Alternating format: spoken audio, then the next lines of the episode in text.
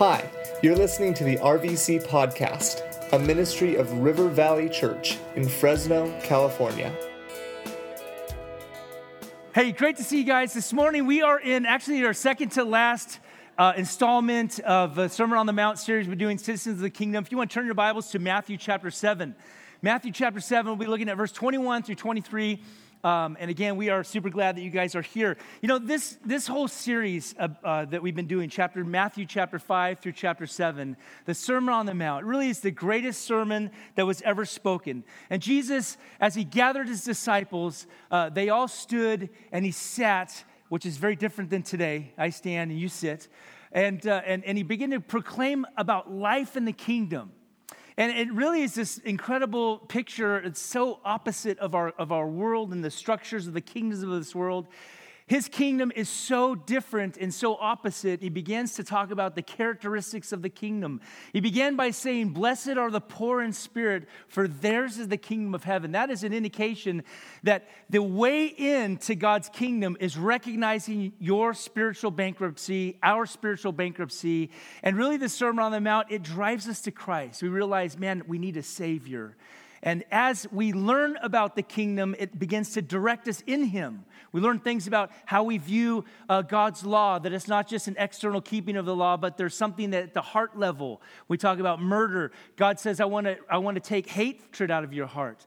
And, and we learned that we do things, spiritual things like giving and praying and fasting, not to be seen as spiritual, uh, but to be uh, connected to God the Father. And we also learned so many things throughout the Sermon on the Mount. If you haven't been with us, you can go check out our website and, uh, and give a listen in to some of those messages. And, and, and yet, here we sit at the very end of this message. He, he closed the, the sermon really with the, the last part in verse 12 of chapter 7 of what we call the golden rule, which Jesus said, Do unto others as you would have them do unto you.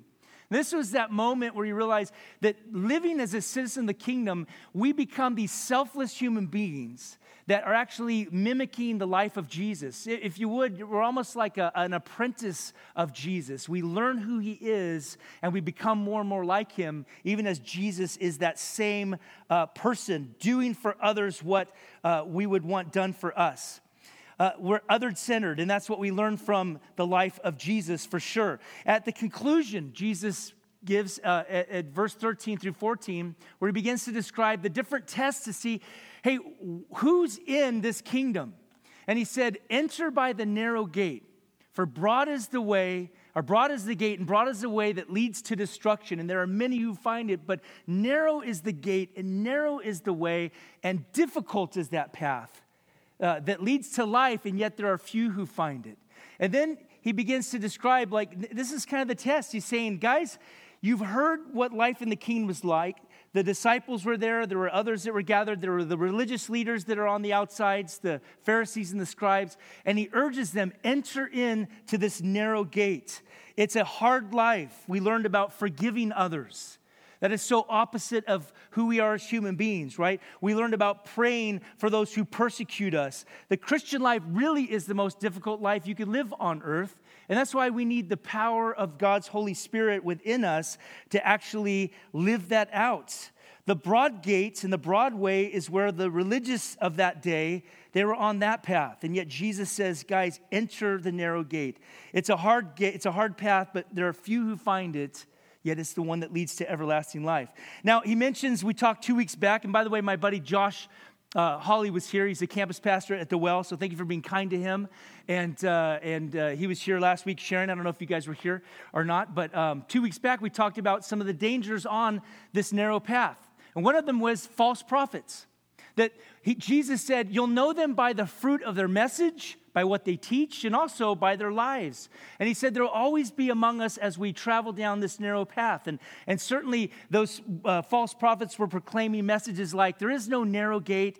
You can live any way you want. We're all sort of climbing up this mountain to God. And, and in the end, we'll find that we're all there with God. And, and yet, the gospel has such a different message. The gospel tells us that there is no human being looking for God. It was God who reached down to humanity, it was God who became a man, lived a life that none of us could live, and ultimately gave his life on the cross so that we could be forgiven, where he exchanged his righteousness for all of our sin, and God poured out all of the wrath that sin deserved on Jesus there on the cross. And three days later, he rose from the dead, as we just sang in that incredible song. That is what the gospel says. And yet, there are false prophets then and even now that proclaim a very different message. From false prophets, now, we get to this next little section false professions, where Jesus said there will be many, many surprises on the day of judgment. The false prophets knew they were deceiving others, but the ones that Jesus speaks about here in verse 21, they actually are surprised. They are self deceived. They're trusting in things that don't bring a genuine faith. They had a self righteousness, and on the day of judgment, according to Jesus, there's going to be a lot of shock. It's verse 21. Jesus says this Not everyone who says to me, Lord, Lord, will enter the kingdom of heaven but the one who does the will of my Father who is in heaven. On that day, many will say to me, Lord, Lord, did we not prophesy in your name and cast out demons in your name and do many mighty works in your name? And then, then, they, uh, and then will I declare to them, I never knew you.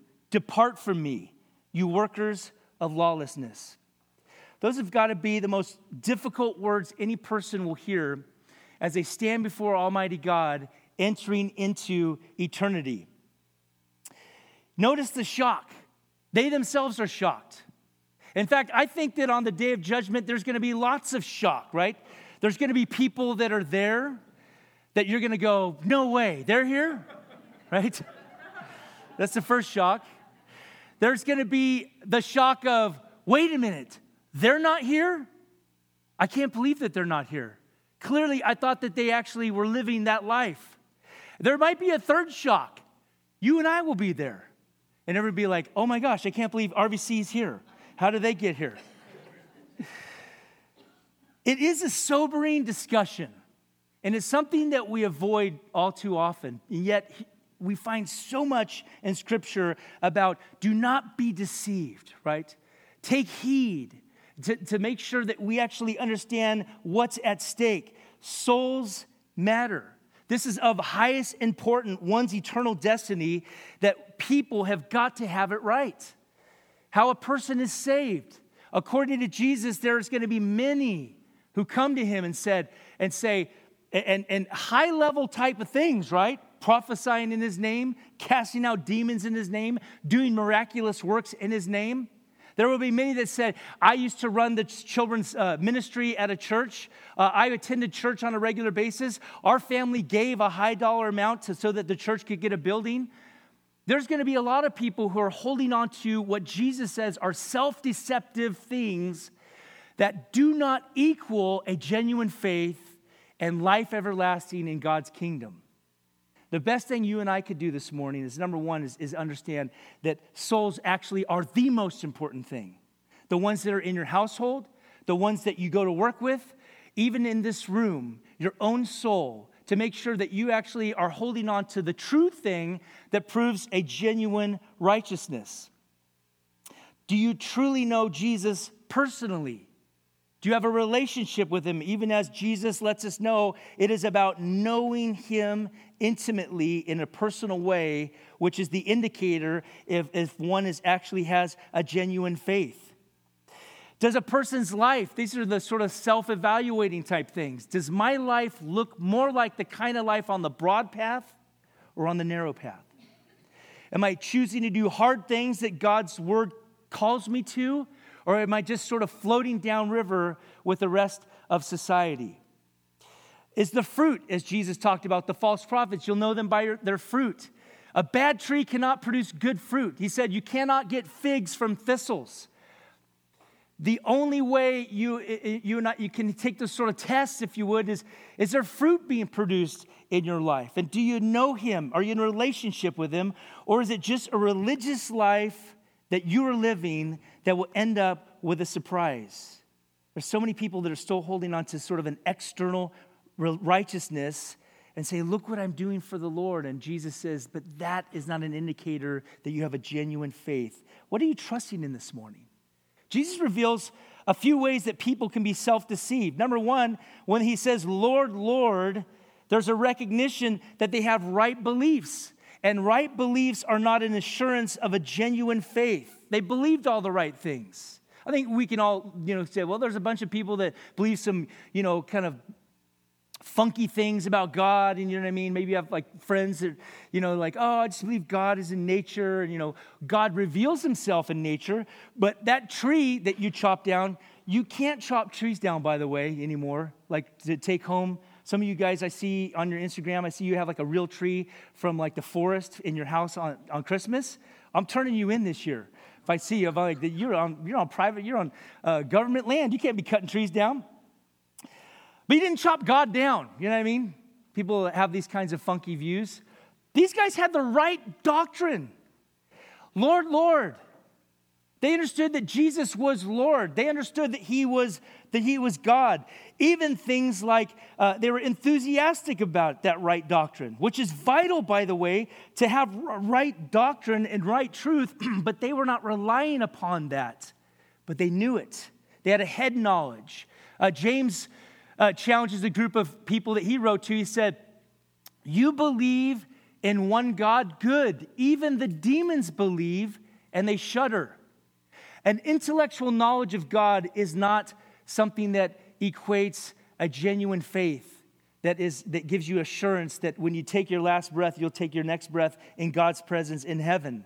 They intellectually approved of right teaching. They sat in churches and still do all over the world saying, Yes, I affirm that. That is right. Even amen to preachers across this globe. They say Jesus is the Son of God. He died for the sins of the world. He's the only way to salvation through his work on the cross. Now, we must say that. We must confess that truth in order to be truly saved. But that confession or that profession is not something that equals a genuine faith. Romans 10 9 says, If you openly declare that Jesus is Lord and believe in your heart that God raised him from the dead, you will be saved. Other scriptures say, All who call on the name of the Lord shall be saved. John's gospel in chapter 1 tells us, And all who believed him, he gave the right to become the children of God. And yet it's alarming that Jesus says, Not everyone who says, Lord, Lord, is saved, but the one who does the will of my Father. When a person is truly in a relationship with Jesus, who they are begins to change, not from the outside in, that's religion, but from the inside out. The Pharisees had an outside religion. I don't murder, therefore I'm righteous. And Jesus said, Great, congratulations, you haven't murdered anybody. But hatred is equal to murder. The Pharisee said, I haven't cheated on my wife this week. And Jesus says, Congratulations, you haven't committed adultery ever. But holding lust within your heart is equal to adultery. It's at that heart level that Christ begins to transform us not perfection. No one will ever be perfect. But you begin to change. And as an apprentice of Jesus, your life begins to move in a direction. You cannot hold on to bitterness, according to Jesus, and forgiveness at the same time. You cannot have a bitter heart against someone who has wronged you and sit as a citizen of the kingdom and not be confronted with that unforgiveness. That's, that's why it's a narrow road, right? It's like you, you cannot be bitter and follower of Jesus and hold unforgiveness in your heart. It's impossible. And God begin. By the way, it's some hard stuff, right? I'm not up here saying like, so listen, just get over it. You know what I mean? Like a Don Henley song or whoever sang that song, Get Over It. Do you guys even know what song I'm talking about right now? I turned 48. I have all these songs now going through my head before half of you guys were born. Nobody knows what the song I'm talking about? It wasn't Don Henley. We're not leaving until we figure this out together, guys. okay, uh, forget it. But now, oh, dang it. Okay, never mind. We're to we're gonna talk about this. Out the donut table, we're to have this conversation later on. What am I even talking about right now? Hard stuff. That's right. I'm not up here saying, hey, it's easy to forgive. Just be, you know, just like do Christian things. It's hard stuff. You got to wrestle. But that's the call. And it, Jesus begins to change you from the inside. A profession of faith, a raising your hand at a, at a camp at Hume Lake, it doesn't empower you to forgive the unforgivable. The Holy Spirit does that work. I'm not, I'm not saying it's not hard, it is difficult. And you will be confronted with those kinds of issues from this point till we take our last breath here on this planet. But what happened was is that Jesus said that profession of faith, Lord, Lord, their character and their life denied the truth, and that's why it was a false profession because they were not ones that were doing the will of his Father. To confess him as Lord and not obey him makes a person a make believer. Many who grow up in church, a Christian home, even attend church regularly, uh, they say it's sinner's prayer. They went forward at a Billy Graham meeting. It is not an indication that a person is truly in a relationship with God. Jesse James, you guys remember that guy? Let's just get on the same playing field, right? We all know who we're talking about? Jesse James. Uh, he was a churchgoer. I don't know if you knew this or not. He killed, he killed a, a man in a bank robbery, and then he uh, was baptized in the Kearney Baptist Church right afterward. They welcomed all kinds of sinners, as we do as well. Then he killed another man, a bank cashier, and he joined the church choir. And he was the hymn teacher, right? He began to teach hymns like, I, I shot the sheriff, but I did not shoot the deputy, right? He's just a, like, this is not matching up. But man, I guess he could sing. Uh, he loved Sundays, but he missed a lot because he was robbing trains. So we could say, like, okay, little bit inconsistent, right? That profession of faith, and as he's singing up there in that choir with uh, his, you know, six shooters on the sides. The deal is, is that Jesus transforms you from the inside. And this confession of faith, Lord, Lord, wasn't an indication of it. Paul wrote to Titus, he said, Such people, talking about people that were professing one thing but living a different, he said, Such people claim they know God, but they deny him by the way they live. I love what Warren Wiersbe, one of my favorite commentary writers, he said this about this passage Obedience to his will is the test of true faith in Christ. The test is not words, not saying, Lord, Lord and then not obeying his commands. How easy it is to learn a religious vocabulary, even memorize Bible verses and religious songs, and yet not obey God's will. A profession, I'm a Christian, doesn't always indicate a changed heart. First John gives us lots of tests like that. There are people that proclaim, Oh, I love God. And, and John says, Whoever says he's in the light and hates his brother is still in darkness. You cannot have hatred in your heart and claim to be a follower of Jesus. He also said, Whoever says, I know him, but does not keep his commands is a liar, and the truth is not in him. And yet, many people have a false hope. It's sad. They're on the broad path that leads to destruction. That's why Jesus wraps up the sermon by giving them some tests. Which path are you on? Which tree do you represent? Right? And now, here indicating which profession do you have? Are you making a profession of faith that's external, that's not genuine? Or do you have a genuine relationship with Jesus Christ that shows up in you and I doing the will of the Father? Jesus said this. Do you guys see that? Like, boom, I was about to Mr. Miyagi that fly like, like chopsticks right there. I can't take a Sunday off without coming back and having a few hiccups, by the way, just in case you guys are wondering. And yes, I was in Las Vegas, you might have seen, but it wasn't like that. Like, nothing stayed in Vegas. I am who I am. I'm gonna leave it right there. I'm gonna stop right now. I'm gonna, I'm gonna quit while I'm ahead unlike what happened in Vegas. Jesus said, Why do you call me Lord and yet do not do the things that I say? Think about the implication of you and I calling him Lord. Lord is not like another name, like the Lord Jesus Christ. It's not like first, middle, last name. Lord is a title that he has. That's what it means. His title, it speaks of relationship to him. He is the master we are his servants. As my Lord, he has the right to control my life, call me to obedience, walking on that narrow path, Sermon on the Mount type of living. It's inconsistent to say, Lord, Lord, and disobey his commands. Billy Graham was on a flight once, and there's a totally drunk guy sitting next to him. He's like, Billy, you're my best friend, right? And like, Billy, I'm one of your converts. And, and Billy says, Well, you must be one of my converts because certainly you aren't one of Christ. like, your life is not moving in the right direction, right? It's a profession of faith. If our faith doesn't bring about change, Jesus said in the previous passage, You'll know them by their fruits. Perhaps it's not genuine. There's no desire for God in our lives. There's no hunger and thirst for righteousness. This is not, by the way, saying that you and I don't wrestle with sin. How many y'all struggle with temptation and sin? Like you got you got like a, a heart that flips over, like I want to be naughty, but then I'm at church, I really want to be good, right? I want to walk with Jesus. That is not an indication that you're in the wrong spot, and that you're not on the narrow, narrow path. And oftentimes it actually means that. Young people will come and talk to me about, man, I'm struggling with this, whatever the issue is, struggling with a with a you know an addiction to pornography, whatever would be going on in a life, and like, man, I feel like that I'm not saved. And like the fact that you actually feel conviction and you want change means that you belong to Jesus, right? You just got to get on the right track. You need to get power in your life and, and, get some boundaries in your life. But if there's no conviction when our choices dishonor Him and His Word, that's a dangerous place according to our Lord. Right beliefs? Lord, Lord. It's not an indication of a genuine faith. He says, but he who does the will of my Father. Right beliefs aren't an assurance, but neither is, number two, Jesus says spiritual works aren't assurance of genuine faith.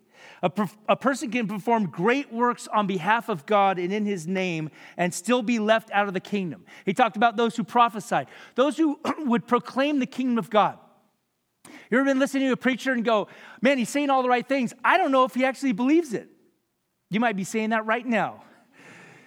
You turn the TV on, or you've heard somebody, or you've heard a story about somebody, you're just like going, oh, now the real person shows up. You know what I mean? They've got these big ministries, and yet their life is so inconsistent with that ministry and the message of the gospel they proclaim.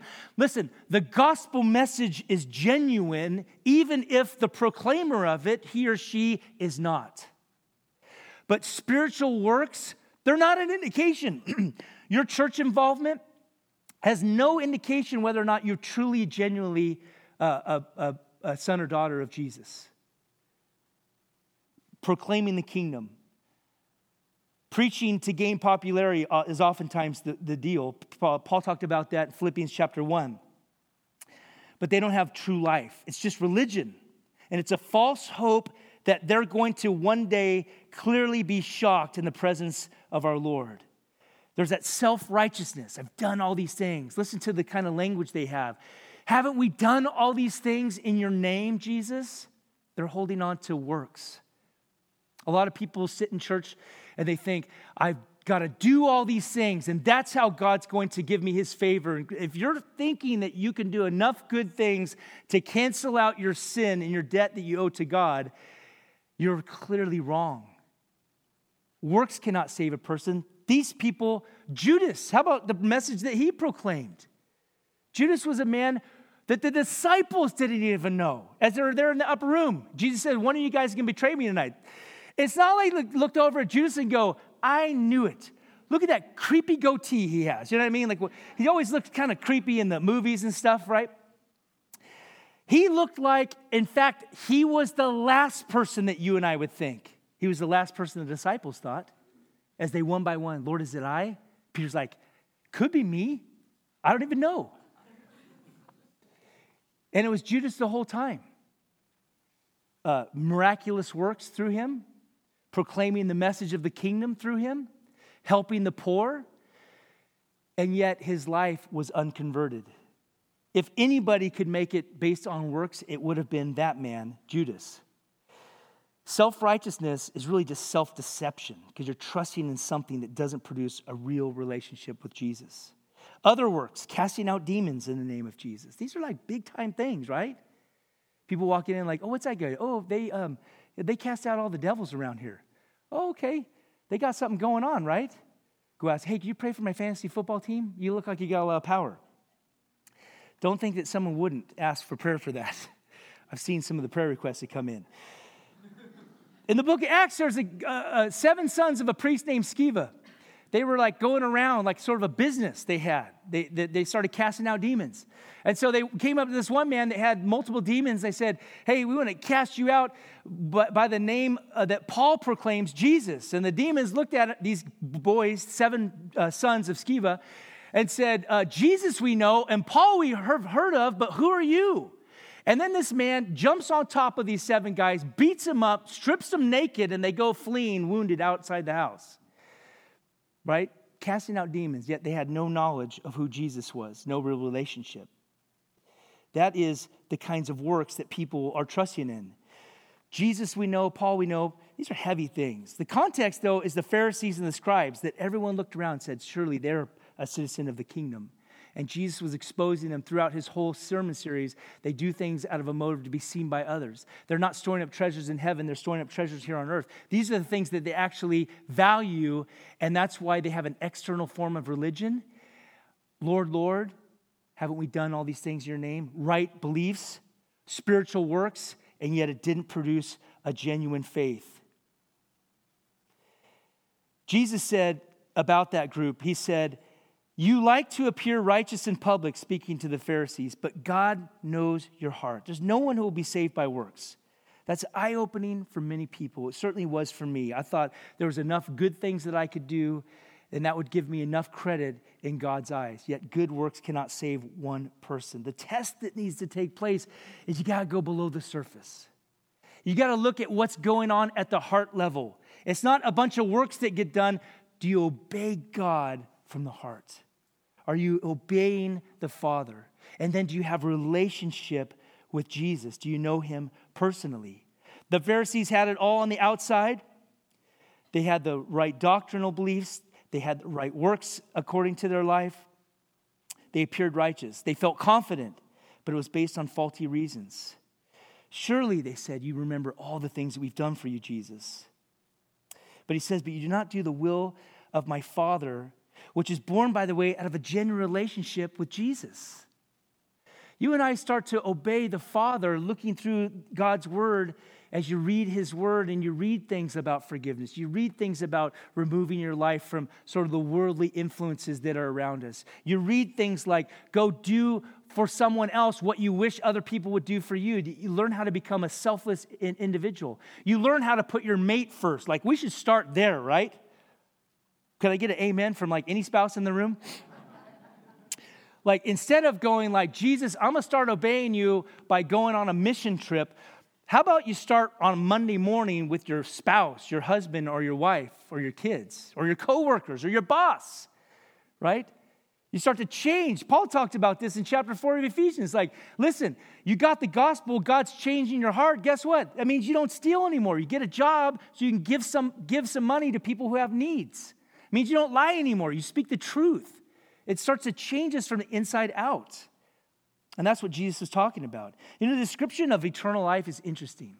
When we think of eternal life, which it is true, it is uh, sort of in everlasting, you know, God's kingdom, right? As we spend eternity with God, certainly everlasting life would include that. but Jesus, in his prayer to the Father before he went to the cross in John 17, he, he says this about, about eternal life. He says, Father, the hour has come, glorify your Son that the Son may glorify you, since you have given him authority over all flesh to give eternal life to all whom you have given him. Verse 3, Jesus said, And this is eternal life, that they, what? Is it up here? Oh, there we go. There it is. That they know you, the only true God, and Jesus Christ, whom you sent. That's an interesting description of eternal life, isn't it? Knowing God, knowing Jesus. When you break it all down, what is Christianity about? It's about having an intimate relationship with Jesus Christ that He offers every human being who would recognize that they are a sinner and that they cannot earn His salvation. Everyone who shows up at the door of heaven and says, Lord, Lord, didn't we do all these things in your name? Depart from me, I never knew you, you workers of lawlessness. Not a changed heart. A bunch of external things, a bunch of external professions that means nothing in that day. Knowing Jesus, that knowledge of him you know that, that word to know it's the most it's a word that they would describe the relationship between a husband and wife this intimate close knowledge of one another it's not a bunch of head knowledge. When you read your Bible, it's not so that you can go and learn a bunch of things you could blow your coworkers up the next day with. You read your Bible because that is the, that's how you and I get to know who God is. You go to your Bible every single day to meet with God and allow Him to speak to you, not learn a bunch of different doctrines, you know what I mean, that you and I could just spout out, but it isn't changing our heart. Jesus tells us this that knowing Jesus personally is the thing that gives assurance of a genuine faith. The one thing that matters, according to Jesus, is relationship. He says, I never knew you. It's knowledge of Jesus. Can I ask you this morning, do you know him personally? Knowing him, being known by him, it's about your relationship to him. The one who knows him, they've come to that place in their life where they recognize their spiritual bankruptcy. The Bible confirms that every one of us has sinned. So today, if you think, well, there's a lot of things that I've done that ought to give me enough credit with God, that might work for your math teacher or your English teacher, but it doesn't work in God's kingdom. Here's the two options that you have in order to spend eternity with God in heaven be absolutely perfect. Anyone? Nobody. Or have a substitute that willingly went to the cross on your behalf and you place your faith and your trust in what he accomplished on the cross for your life and for the life of every single person in this world. Those are the options. The ones who know him have come to that place. They recognize their spiritual bankruptcy. Blessed are the poor in spirit, Jesus began the sermon, for theirs is the kingdom of heaven. They believe that Jesus' death on the cross and his resurrection was a sufficient sacrifice to cover all of our sins, my past, my present, and my future sins. And we've received the gift of eternal life by faith. Romans 6:23 Paul says for the wages of sin is death but the free gift of God is eternal life in Christ Jesus our Lord. Paul wrote in uh, 2 Corinthians 5:21 for our sake he made him to be sin who knew no sin so that in him we might become the righteousness of God. That is a person who knows Jesus has come to that place and that realization like God I can't do this on my own. God I've broken your commands. I need your forgiveness. I need your pardon. And the Bible says that the ones who recognize that, who confess, he, he who confesses with his mouth that Jesus is Lord, believes in his heart he's risen from the dead, that's the one who's saved. No mention of casting out demons, no mention of prophesying in his name, but a genuine relationship at the heart that begins to show up on the outside as we begin to be transformed doing the will of our Father in heaven. That's the, that's the real indication of a person has a genuine faith. Can I tell you, my friends, brothers and sisters in Christ, Christianity is about a relationship. How is your relationship today with Him? It's, I love when I'm talking to people about Jesus, you know, just like random people at the gym or people at a coffee shop. And, uh, you know, and, and talk to them about like, man, Christianity is about a personal relationship. And every so often I hear the Holy Spirit say to me, and how's your personal relationship? Well, I'm kind of busy pastoring this church, Lord. I'm sorry. Lord, Lord, didn't we plant a church at Clovis North in your name, right? it's about a relationship with Jesus Christ. Can I, can I encourage you? Whatever begins to take a priority over that in your life, do some flipping, do some rearranging. This is uh, that. Mo- by the way, Sunday mornings for me are our gathering times, and we meet together and have small group. Those are those moments that I get like back lined up, like, oh, this is the plumb line. Like walking with Jesus, that's the important stuff. Christian, walk with God. Grab a Bible. If you don't own a Bible, we have Bibles outside at our connection center that we want to give you so that you can go and you can meet with God. Putting Him first, seeking first His kingdom. Make knowing Jesus your master passion in this life, and you will never step into eternity with regret. I could promise you that. Because all the other things will get straightened out in your life as well. Uh, the priorities of family and relationships and serving God with your t- time, talent, and treasure when you make Jesus, knowing Him, your master passion in life, man, it just, everything just begins to click. Get a Bible, make a commitment to meet with God daily. Approach the Bible not as a subject to study, but you want to hear from God. What matters is that you and I know Him. Your soul is the most important thing. And maybe you're here this morning And as we're talking about this moment in time where there's going to be a shock stepping into eternity, maybe this morning you're, you're holding on to a false profession. Like, well, I, I, I prayed a prayer one time, or I went forward at a church service one time, or I went to camp one time. But your life looks like you're on the broad path. You don't have assurance today. By the way, the Bible tells us in 1 John chapter 5 that these things are written that you might know that you have eternal life. Jesus' words here in Matthew 7 21 through 23 are not meant so that you and I leave today and wake up Monday morning going, I don't know if I'm saved or not. That's not the, the purpose. The purpose is to drive people into the narrow gate. But if you know Him, you have that assurance. You're not trusting in your own works. You're not trusting in some words you said in some prayer. You're trusting in Jesus Christ alone for your salvation, and you have a relationship with Him. But maybe you're here this morning, you don't have a relationship with Him. I cannot think of a more vital wrestling match in your life than to, to, to get with this and to say, I've got to make a decision about Jesus Christ. There's an old uh, preacher back in the turn of the first century, sorry, first century, the uh, 20th century, uh, Charles Finney. He was a lawyer. And he was, a, he was a, a, guy that didn't believe in Jesus. Didn't, he wasn't a follower of Christ, but he started hanging around some Christian people. Well, he, one day he met with a Christian lawyer when he was in law school. And the lawyer looked at him and said, Mr. Finney, what are you going to do after you graduate? Well, I be, think I'm going to begin to practice law. And he says, Well, what then? Said, Well, then I think that I'm going to like open up my own practice. Mr. Finney, what then? He said, Well, then I think I'll get married. What then? Well, then I'll have a family. He starts getting frustrated. Mr. Finney, what then? Well, then I think I'll die. Right?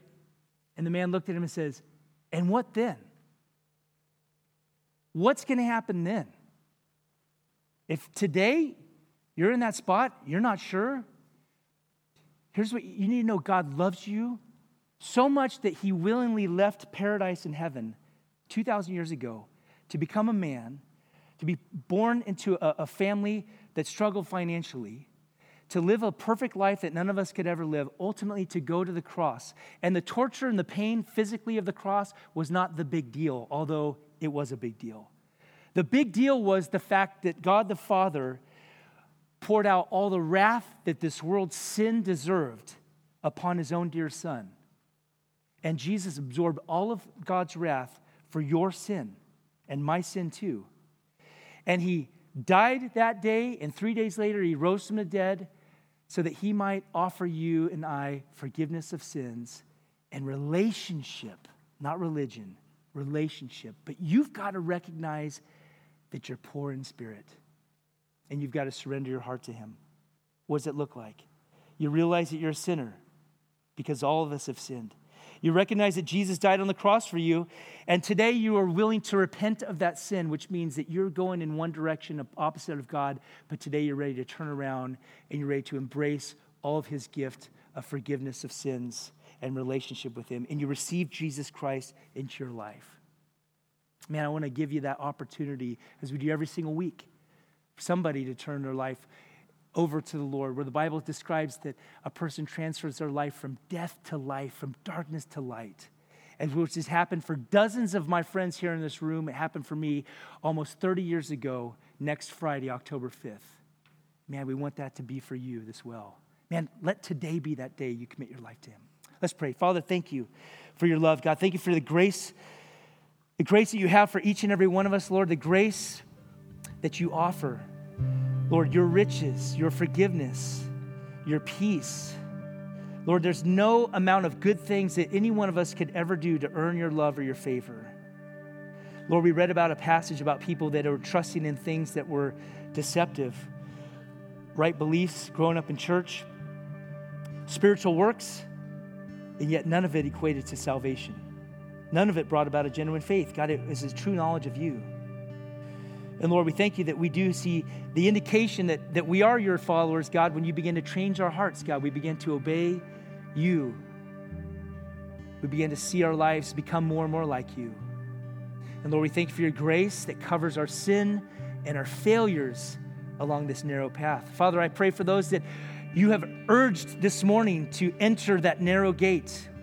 They're ready to surrender their hearts to you. They're ready to commit their lives to you. Father, I, I thank you that you love them so much. Would you reveal your love to them today, God? And, and Lord, would you also reveal their incredible need for a Savior today?